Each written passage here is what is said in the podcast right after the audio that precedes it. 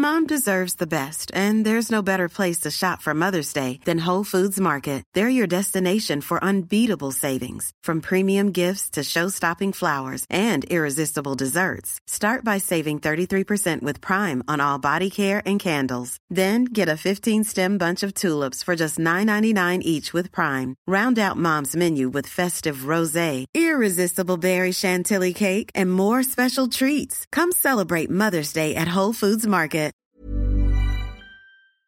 Bonjour, c'est Zoé de Louis. Ça fait maintenant deux ans que j'ai la chance de travailler pour Louis Média et que vous entendez ma voix sur vos podcasts préférés. Travailler pour quelque chose qui a du sens pour moi, c'est essentiel à mon épanouissement au quotidien.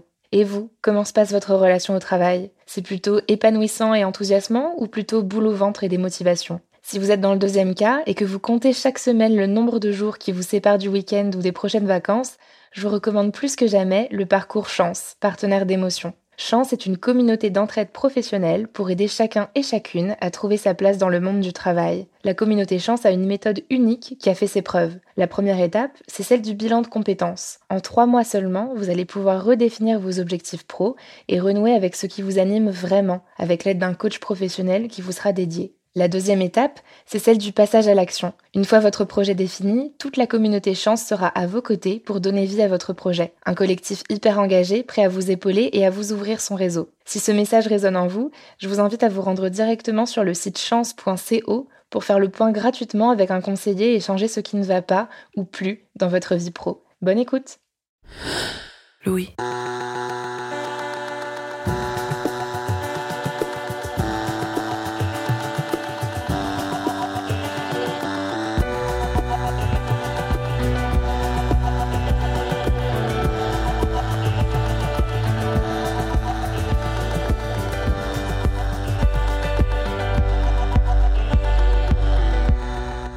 Quand on tape émotion au travail dans la barre de recherche de n'importe quel navigateur, la quasi-totalité des résultats qui sortent sont titrés Comment gérer ses émotions au travail? Comme si les émotions étaient quelque chose qu'il fallait contrôler et contenir un maximum, qu'il fallait travailler sur soi. Comme si le travail, ce n'était pas fait de la joie de rire avec ses collègues, de la satisfaction quand on arrive à être efficace, de la fierté quand on accomplit un projet, d'empathie, de désir, mais aussi parfois de lassitude, de colère, de conflit, qui généralement font quand même drôlement avancer les choses. C'est pourquoi Travail en cours se réinvente et devient émotion au travail pour faire la part belle aux émotions dans notre vie professionnelle. Et pour ce premier épisode, on s'intéresse à une émotion qui revient assez souvent quand on parle de carrière, comme un mantra incessant. Que ce soit avec nos amis, nos collègues, nos N plus 1, et jusqu'aux responsables RH et aux conseillers Pôle emploi que l'on peut être amené à croiser au cours de notre carrière. Ce terme, c'est la confiance en soi. La confiance en soi, c'est une sorte d'incantation magique, un concept tout aussi nébuleux que gratifiant. Le remède qui nous permettrait de transformer positivement chaque expérience de notre parcours professionnel. Demander une augmentation, réussir un entretien d'embauche, mais aussi imposer ses idées en réunion ou ne pas se laisser miner par les échanges désagréables que l'on a eu avec un client ou un supérieur hiérarchique. À tout cela, une solution, la confiance en soi. Il suffit d'une très rapide recherche Google pour s'en rendre compte. Tapez les mots confiance en soi et travail dans votre barre de recherche et vous verrez instantanément apparaître des milliers d'occurrences et autant de sites qui vous donneront les clés pour être aussi sûr de vous qu'un Logan Roy dans un épisode de la série Succession. Dans une époque obnubilée par le développement personnel, le hashtag confidence cumule plus de 17 millions d'occurrences sur Instagram et 10 milliards sur TikTok. Et le terme est devenu un mantra pour toute une génération biberonnée à la self-esteem. Dans les médias, les femmes les plus en vue de l'époque n'ont que ce terme à la bouche. Malika Ménard, ancienne Miss France dans Paris Match, le top modèle Cindy Bruna dans une interview accordée à elle, l'influenceuse Léna Mafouf sur TF1, avec un même message pour y arriver, il faut de la confiance en soi, et ça, ça se travaille. J'étais un danseur très, euh, j'avais employé le mot complexé, bon, mais c'est tellement attendu, mais euh, en fait, je n'avais aucune culture de ça, donc j'étais très curieux. Euh, j'avais soif d'apprendre, je crois beaucoup. J'étais assez imparfait techniquement puisque j'avais j'avais aucune base avant de réellement commencer. Ça m'a pris un petit moment. C'est au festival Elle Active, organisé par le magazine Elle avec L'Oréal Paris, qu'on rencontre Sarah Forever. Quand on la voit arriver sur scène, combinaison en sequin blanche et noir, maquillage flamboyant et gestes maîtrisés, on a un peu de mal à se représenter Mathieu Barin, le jeune garçon complexé qui entre pour la première fois dans les salles de danse du Conservatoire de Bordeaux. Le classique, en fait, bizarrement, est, venu très tard, sur la fin de la formation. Euh, j'ai commencé avec du hip-hop, donc c'est quand même euh, pas très conventionnel. On commence d'habitude par le classique, mais j'ai commencé par le hip-hop, puis le modern jazz, du jazz, de la danse contemporaine, et après, sur la fin, j'ai eu du classique dans ma formation. Aujourd'hui, Sarah Forever est chorégraphe et performeuse, connue du grand public pour avoir été finaliste de la deuxième saison de l'émission Drag Race, dans laquelle Nicky Doll part à la recherche de la prochaine reine du drag français. Moi, mon âme, c'était vraiment de faire comme si euh, tout ça était euh, inné et qu'il y avait une sorte d'évidence à être là, parce que je me sentais effectivement tout le temps euh, pas, pas à ma place. Enfin, en réalité, quand je regardais à côté, je voyais bien que certains avaient eu accès à des choses dont j'avais pas du tout eu accès, et donc ça leur permettait d'être bien meilleurs, en tout cas techniquement. Faire comme si, performer et jouer un rôle, une duplicité bien connue des artistes et des professionnels de la scène. Combien d'entre eux, stand-uppers, pop stars, se confient en interview sur leur timidité, sur la manière dont sur scène, ils endossent un costume qu'ils ne portent jamais dans la vie privée mais moi, c'était une espèce d'envie absolue d'être là euh, euh, et vraiment de. J'ai joué des coudes, hein, enfin, je, je poussais, enfin, pas forcément au sens propre, mais quoique en danse, très souvent en fait. Maintenant, euh, je me souviens que dès petit, je trouve que les cours de danse sont assez violents des fois dans ce rapport à l'espace, notamment à la gestion de l'espace. C'est qu'on a envie d'être, on a envie d'être remarqué par le professeur, on a envie de d'être le meilleur ou la meilleure élève, et donc très souvent, ça passe par éclipser les autres. C'est ça qu'on nous apprend, ce qui est d'ailleurs une très très mauvaise habitude, parce qu'on apprend après dans la vie que ça se passe quand même très peu souvent comme ça, ou en tout cas que c'est pas des gens avec qui on a envie de travailler. Mais en tout cas dans la danse, c'est un peu commun de pousser les autres, et je pense que j'avais un peu de ça en moi. J'essayais de me faire de la place. Alors comment faire pour endosser cette confiance en soi dans d'autres situations de la vie, et notamment au travail? À quoi ressemble la confiance en soi quand on est dans un open space et pas sur scène? Et comment assumer cette posture? Je suis Raphaël Elkrief, bienvenue dans Émotion au travail.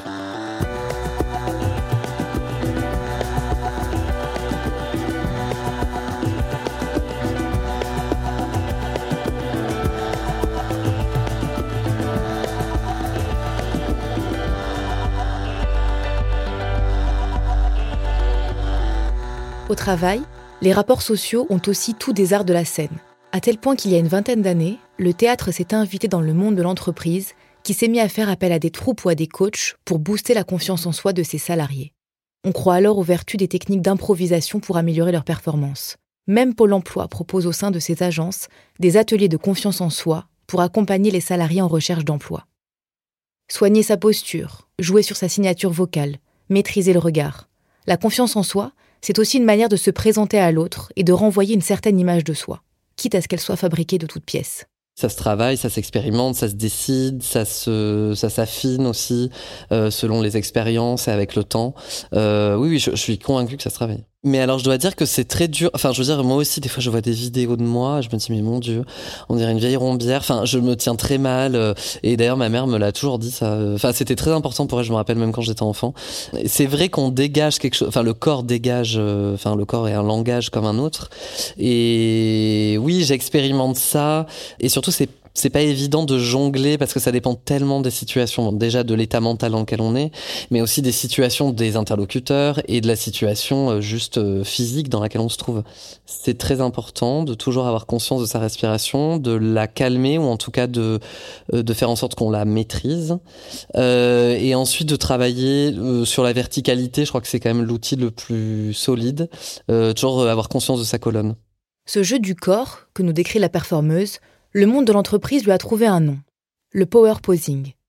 En 2012, une jeune psychologue de l'université Harvard devient une star du net avec une conférence TED qui cumule plus de 50 millions de vues. Elle y met en scène la manière dont certaines postures corporelles peuvent carrément modifier la chimie du cerveau. Hausse de la testostérone, baisse du taux de cortisol. Concrètement, il suffirait de s'enfermer dans les toilettes quelques minutes avant une échéance et d'adopter ces power poses pour se sentir gonflé à bloc. L'une d'entre elles, la plus célèbre, s'appelle la pose Wonder Woman. Jambes écartées, mains sur les hanches, menton vers le haut. Le simple fait de se relever et de regarder plus haut changerait le regard que l'on porte sur nous-mêmes. Dans le sillage d'Amy Cuddy, des chercheurs en psychologie et des neuroscientifiques se sont penchés sur les moyens de déplacer le curseur de la confiance en soi facilement, rapidement, sans avoir besoin d'aller creuser dans les traumas de l'enfance. Certaines, carrément brevetées, sont utilisées par les coachs professionnels pour donner des clés d'affirmation de soi dans le monde du travail. La littérature spécialisée sur le sujet a même explosé ces dernières années. Concrètement, peu importe que vous manquiez de confiance en vous dans la vie, que vous doutiez ou que vous ne vous sentiez pas à la hauteur, avec des conseils simples, des exercices de visualisation et un peu de cohérence cardiaque pour réduire votre niveau de stress, vous devriez parvenir à devenir maître de vous-même. Je trouve aussi que d'être dans le jeu, dans la performance au travail, ça permet aussi d'installer une forme de barrière. Et cette barrière, je la, pense très saine. Donc même si la tendance actuelle, c'est plutôt de euh, décomplexer euh, euh, justement tout ce rapport au lieu du travail, etc. Euh, moi, je pense que à l'avenir, on sera plutôt très très heureux de performer au travail et de se retrouver dans un espace dédié à ça, euh, que de chercher constamment à brouiller les pistes et les espaces. C'est aussi le point de vue de la sociologue Danielle Linhart, qui a notamment écrit La comédie humaine au travail. Selon elle, il est très important de séparer la personne que l'on est dans la sphère privée de la personne que l'on est au travail. Et qu'endosser un rôle lié à notre métier, ça peut nous protéger et nous aider à essuyer des revers. Vous savez, euh, euh, l'uniforme, c'est très important. Par exemple, que les pompiers aient leur uniforme, que les, policiers aussi, parce que derrière l'uniforme, il n'y a pas la per- enfin, on ne voit pas la personne. On ne voit que l'uniforme. C'est-à-dire que leur rôle est clair et net. Mais d'une certaine façon, chacun, quand il va au travail, endosse un rôle qui n'est pas, euh, comment dire, uniquement lié à, à, ce qu'il ressent à ce moment-là, mais au contraire à ce qu'on attend de lui sur le lieu de travail. Il y a, une partition qui se fait entre qui l'on est euh, en tant que euh, personne de la vie privée, domestique, etc., et qui l'on est quand on arrive sur le lieu de travail. Un petit exemple qui est un peu amusant et anecdotique, mais euh, bon, je, je suis pas toute jeune loin de là parce que je suis chercheur émérite, donc ça veut dire que j'ai déjà pris ma retraite. Et puis juste avant de partir, je devais aller faire une, une visite médicale pour le CNRS, et puis il y avait un jeune médecin, il me dit euh, bon nom, prénom, âge, ah je dis ben jeune homme, vous êtes bien discret. Il me regarde, il pose son stylo, il me dit et si vous m'appeliez docteur, vous me répondriez peut-être autrement? Et j'ai dit, ah oui, donc je, ah, je lui ai donné mon âge. Non, mais voilà, c'est très révélateur, je pense. Le, le, le, le titre, l'habit, le rôle, c'est, très important. Et si on ne respecte pas ça, si on ne voit que, que des humains avec leurs aspirations, leurs envies, leurs besoins, etc., ben, le travail ne pourra pas se faire correctement. C'est sûr. Il faut respecter le fait que lorsque l'on entre dans le monde du travail, on endosse un rôle particulier, qui a un rôle professionnel, et qu'on sait qu'en mobilisant ses efforts, son temps, ses connaissances, on peut avoir euh, une activité qui va résoudre des questions, qui va satisfaire des besoins, et ça, c'est quelque chose de fondamental. Mais selon Daniel Linhart, si la confiance en soi peut être un uniforme protecteur, il y a dans le monde du travail des problèmes structurels et des pratiques managériales qui insécurisent les travailleurs au quotidien. Il y a dans la modernisation managériale une mise en concurrence de chacun avec les autres en disant euh, à chacun soyez le meilleur, visez l'excellence, et en même temps euh, il y a une mise en concurrence de chacun avec euh, soi-même. On les met dans un certain état d'insécurité. Le fait de toujours viser l'excellence, d'être toujours euh, à la recherche euh, de ressources insoupçonnées au fond de soi, c'est il y a quelque chose de très insécure. Et il y a un autre aspect très très important de la des pratiques managériales qui euh, aboutissent au contraire à, ne pas faire en sorte que les gens puissent avoir confiance en eux-mêmes, que les salariés puissent avoir confiance, confiance en eux-mêmes, c'est la pratique du changement permanent qui fait que il y a une sorte de mise en obsolescence euh, des savoirs, des compétences, de l'expérience individuelle et collective des salariés et qui les plonge en fait dans un, une sorte de, de désarroi. Ce sont des sans arrêt des restructurations de services et de départements. Euh, ce sont des changements, des recompositions de métiers, euh, des changements de logiciels. Ce sont des mobilités systématiques imposées. Euh, ce sont des déménagements. Donc il y a tout un tourbillon de pratiques qui introduisent des, des, des changements, ce qu'on appelle le changement perpétuel, et qui fait que les salariés perdent leurs repères, euh, perdent leurs euh, leurs références euh, et euh, sont dans une sorte de précarité subjective. C'est-à-dire que même s'ils sont des salariés avec des CDI ou même s'ils sont des fonctionnaires, ils ont l'impression, ils ont le sentiment d'une insécurité qui est liée au fait qu'ils ne maîtrisent plus leur environnement et leur le contenu de leur travail en raison de ce changement permanent pour avoir confiance en soi, il faut avant toute chose avoir confiance en ses connaissances, en ses, son expérience, euh, en, en, son savoir, etc. Or, euh, si tout bouge tout le temps, on ne peut pas. Et s'il y a tellement de souffrance dans le monde du travail actuel, c'est précisément en raison de ces tensions extrêmement violentes. Euh, on peut dire que on sollicite des euh, des aspirations extrêmement profondes chez les salariés en leur disant montrez-nous qui vous êtes ou ayez confiance en vous pour que nous ayons nous confiance en vous, mais ces aspirations viennent se fracasser contre une réalité du travail qui est extrêmement euh, brutale à leur égard, puisque d'un côté, elle est définie par d'autres et extrêmement prescrite, et de l'autre, dans le cadre d'un changement permanent où tout bouge tout le temps. Donc effectivement, on est dans des contradictions qui sont, comme certains le disent par exemple, paradoxantes. On ne, on ne peut pas s'y retrouver dans ce cadre-là.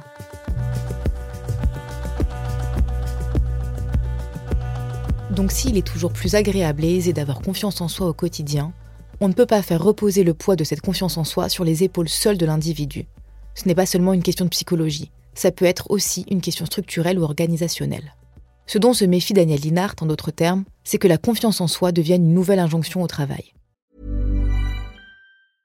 Hiring for your small business? If you're not looking for professionals on LinkedIn, you're looking in the wrong place. That's like looking for your car keys in a fish tank. LinkedIn helps you hire professionals you can't find anywhere else, even those who aren't actively searching for a new job but might be open to the perfect role. In a given month, over 70% of LinkedIn users don't even visit other leading job sites. So start looking in the right place. With LinkedIn, you can hire professionals like a professional. Post your free job on linkedin.com slash people today. Cette injonction, les autrices britanniques Shani Orgad et Rosalind Gill l'ont mis en scène dans leur essai Confidence Culture, paru en février 2022. Elle montre combien ce culte de la confiance fait peser sur les individus, et particulièrement sur les femmes, le poids des difficultés et des échecs vécus dans le monde professionnel. Ce qui ferait obstacle à la réussite, ce ne seraient pas des inégalités systémiques ou des pratiques managériales douteuses, mais des blocages liés à la psychologie des individus eux-mêmes. Elle l'écrivent sans détour. Avoir confiance en soi est l'impératif de notre temps. Alors que les inégalités de genre et de classe s'approfondissent, les femmes sont de plus en plus appelées à croire en elles-mêmes. D'autant que, et parce qu'on n'est pas un paradoxe près, quand les femmes jouent le jeu de la confiance en elles, ce n'est pas toujours bien perçu. C'est en tout cas l'expérience d'Iseult. Je crois en moi plus que tout. Je, me dois d'embrasser ça en fait. Et tout le monde, tout le monde, tout le monde, tout le monde devrait trouver la force et s'applaudir au quotidien en fait. Parce que sinon on ne vit plus, on, on, on, s'appartient plus, on n'existe plus. Et moi j'ai juste envie de me sentir vivante, forte et en même temps vulnérable. J'ai envie de me sentir fière invincible comme ça. J'ai envie de croquer euh, la vie, euh, d'avoir foi en la vie, d'avoir foi en moi pour pouvoir euh, donner le meilleur de moi-même à mon public en fait. Iseult a 29 ans. Pour elle, la confiance en soi, c'est dans sa personnalité. Le grand public la découvre en 2013 alors qu'elle participe à la Nouvelle Star où elle se hisse jusqu'à la finale. Un mois plus tard, elle enregistre son premier album avec la maison de disques Polydor. Le succès n'est pas au rendez-vous l'artiste ne se reconnaît pas dans ce premier opus. Elle claque la porte de sa maison de disques et lance son propre label indépendant. Sept ans plus tard, elle est désignée Révélation féminine de l'année aux Victoires de la musique. Dans ses textes, il est beaucoup question d'indépendance, de confiance en soi, mais aussi d'inclusivité, de croire en soi avant toute autre chose. Je crois sincèrement en moi plus que tout. Et je sais que ce statut-là peut renvoyer à certaines personnes euh, le fait qu'ils n'aient pas confiance en eux. Donc du coup, ça irrite, ça gêne, ça dérange. Et j'ai juste décidé de ne pas prendre en considération ce truc-là. Parce que du coup, je n'ai pas envie de baisser mon niveau de confiance en moi parce que les gens se sentent gênés ou dérangés euh, par cet amas de lumière, ce soleil parce que le soleil ça fait du bien. C'est la chaleur c'est ça, ça, ça, fait du bien au cœur ça fait du bien au corps. Et en vrai j'ai pas envie d'estomper le soleil que je suis en fait. De devenir la nuit en fait tout simplement. Je veux être une lumière. Et en fait ça fait partie de ma personnalité et c'est comme ça. Mais si sa confiance en elle lui a permis de progresser dans sa carrière et de conquérir un public elle ne fait pas toujours l'unanimité. Il y a certaines personnes dans le monde pro que la confiance en elle-même diseute dérange. Je pense que le, les seuls moments où je peux ressentir de l'inconfort me concernant, justement, c'est lorsque je parle de moi de manière positive et de manière euh, confiante. Donc, c'est-à-dire lorsque je parle du fait que être une femme noire, être une femme grosse, euh, cela ne m'empêche pas d'être égérie euh, L'Oréal Monde. Cela ne m'empêche pas de, collaborer avec les plus grandes maisons de couture euh, tels que Alexander McQueen ou Balenciaga. Cela ne m'empêche absolument pas, en tant qu'artiste noir, de gagner une victoire de la musique. Cela ne m'empêche absolument pas de gérer à bien, en fait, enfin, de gérer, euh, de, faire perdurer, en fait, euh, mon art et ma personne en tant qu'artiste. En fait, que, que tout est possible. En fait, c'est vraiment, c'est les seuls moments où je sens de l'inconfort autour de moi. C'est quand je parle vraiment de ma personne de manière positive et, de montrer qu'en fait le chemin est, est, tout à fait possible en fait et que et que j'ai tout aussi le droit d'avoir confiance en moi et de partager le fait que je l'ai fait et que je suis très fière de moi parce qu'il m'a fallu énormément de force et de résilience pour pouvoir mettre à bien tout ce que j'ai créé aujourd'hui. Dans une culture qui nous encourage à penser que nous pouvons arriver à tout juste en croyant en nous, le paradoxe, c'est qu'être très à l'aise avec ses compétences, ça continue de faire grincer tes dents. Il y a vraiment ce truc de se la raconte, de machin, etc. Mais, euh, mais quand, lorsqu'un homme parle de lui, de, de, de, de, la sorte, il y a personne qui le, qui le remet à sa place d'homme, il y a personne qui, qui, qui lui fait comprendre qu'il faut juste qu'il rabaisse un tout petit peu ou qu'il qui chuchote lorsqu'il parle de sa personne. Et euh, dans, mon, dans mon cas, et au vu de ce à quoi je ressemble, c'est systématique. C'est-à-dire que, que ce soit aussi bien dans ma vie personnelle que dans mon travail, on me renverra toujours à ma couleur de peau, ou on me renverra toujours au fait que je suis la plus grosse, on me renverra toujours au fait que je suis qu'une simple petite femme. Je me rends compte que le fait d'être connue n'est pas une immunité. Je reste toujours noire. La noire. La grosse. Je reste qu'une femme. Et moi, je vis de manière très consciente. Je conscientise mon environnement, je conscientise ma personne. Et c'est ça qui me permet aussi de me remettre en question, quand même, parce que faut, faut pas déconner. Mais ce que je veux dire, c'est que je suis très, très, très consciente. Et je tourne ça aujourd'hui d'une manière beaucoup plus euh, positive beaucoup plus légère qu'auparavant. Avoir confiance en soi, parler de soi de manière positive, de manière franche. Moi, je pense qu'on devrait euh, toutes et tous embrasser ça, en fait. La clé, c'est d'endosser avec fierté son costume professionnel et l'assurance qui va avec, tout en ayant conscience que le monde du travail nous insécurise et que ce n'est absolument pas notre responsabilité si nous ne sommes pas au top en permanence. Et puis c'est aussi de savoir qu'avoir confiance en soi au travail, ça ne veut pas forcément dire qu'on est dans l'assurance absolue. En fait, ça veut aussi dire de manière assez contre-intuitive qu'on peut se permettre de douter. Parce que les personnes qui expriment leurs doutes savent que ça ne va pas remettre en question la valeur qu'ils ou elles pensent avoir aux yeux des autres. Qu'ils sont dans un environnement de travail suffisamment sécurisant pour exprimer des doutes, des questions, des opinions. Et c'est ça qui leur permet de réfléchir leur stratégie, réajuster leurs objectifs et faire preuve d'agilité face aux difficultés. Je n'ai strictement aucun regret sur euh, toutes les erreurs aussi que j'ai pu faire et qui m'ont amené aujourd'hui à un socle un peu plus stable, un peu plus solide, euh, que ce soit dans, dans ma vie personnelle ou dans ma vie professionnelle. Et qu'il faut embrasser en fait euh, tous ces petits parasites en fait. Faut embrasser vraiment toutes ces petites erreurs qui nous construisent aussi. Et je suis quand même assez fière du parcours que j'ai eu. Et je suis méga reconnaissante envers toutes les personnes qui m'ont aidé, qui qui ont su m'écouter, qui ont su me conseiller. Euh, et je suis aussi reconnaissante envers les personnes qui n'ont pas voulu m'aider, qui n'ont pas voulu me conseiller, euh, qui ont pointé du doigt un peu euh, ma manière de de gérer mes affaires. Et en fait, au final, je vais super bien. Ça va super bien en fait.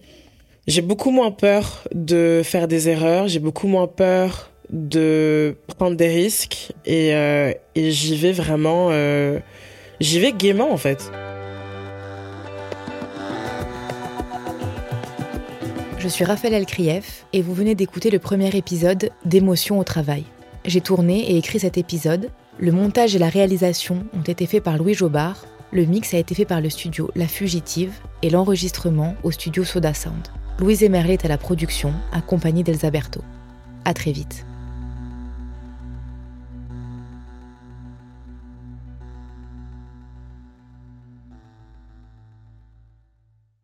Bonjour, c'est Zoé de Louis. Dans Émotions au travail, on décrypte toutes les émotions qui vous traversent et vous bousculent parfois dans votre vie professionnelle. Aujourd'hui, j'aimerais vous parler d'un podcast super inspirant, Bienvenue dans l'ascenseur, animé par Anne-Cécile Sarfati. Dans chaque épisode, elle reçoit des personnes au profil varié, médecins, responsables commerciaux, chefs d'entreprise, qui ont su gravir l'ascenseur social. Partis de rien, il et elle partagent leur parcours, leurs rêves, leurs doutes, leurs émotions dans lesquelles vous vous reconnaîtrez sûrement, et donnent des conseils pour oser monter dans l'ascenseur social quand on n'y croit pas pour soi-même. Alors allez découvrir ces belles histoires de réussite en écoutant Bienvenue dans l'ascenseur, disponible sur toutes les plateformes. Merci à Bienvenue dans l'ascenseur pour leur soutien, et bonne écoute When you make decisions for your company, you look for the no-brainers. And if you have a lot of mailing to do, Stamps.com is the ultimate no brainer. It streamlines your processes to make your business more efficient, which makes you less busy. Mail checks, invoices, legal documents, and everything you need to keep your business running with Stamps.com. Seamlessly connect with every major marketplace and shopping cart. Schedule package pickups and see your cheapest and fastest shipping options from different carriers with rates up to 89% off USPS and UPS rates. And with the Stamps.com mobile app, you can take care of mailing and shipping wherever you are. Make the same no-brainer decision as over 1 million other businesses with Stamps.com. Sign up with Code PROGRAM for a four-week trial, plus free postage and a free digital scale. No long-term commitments or contracts. That's Stamps.com. Code PROGRAM.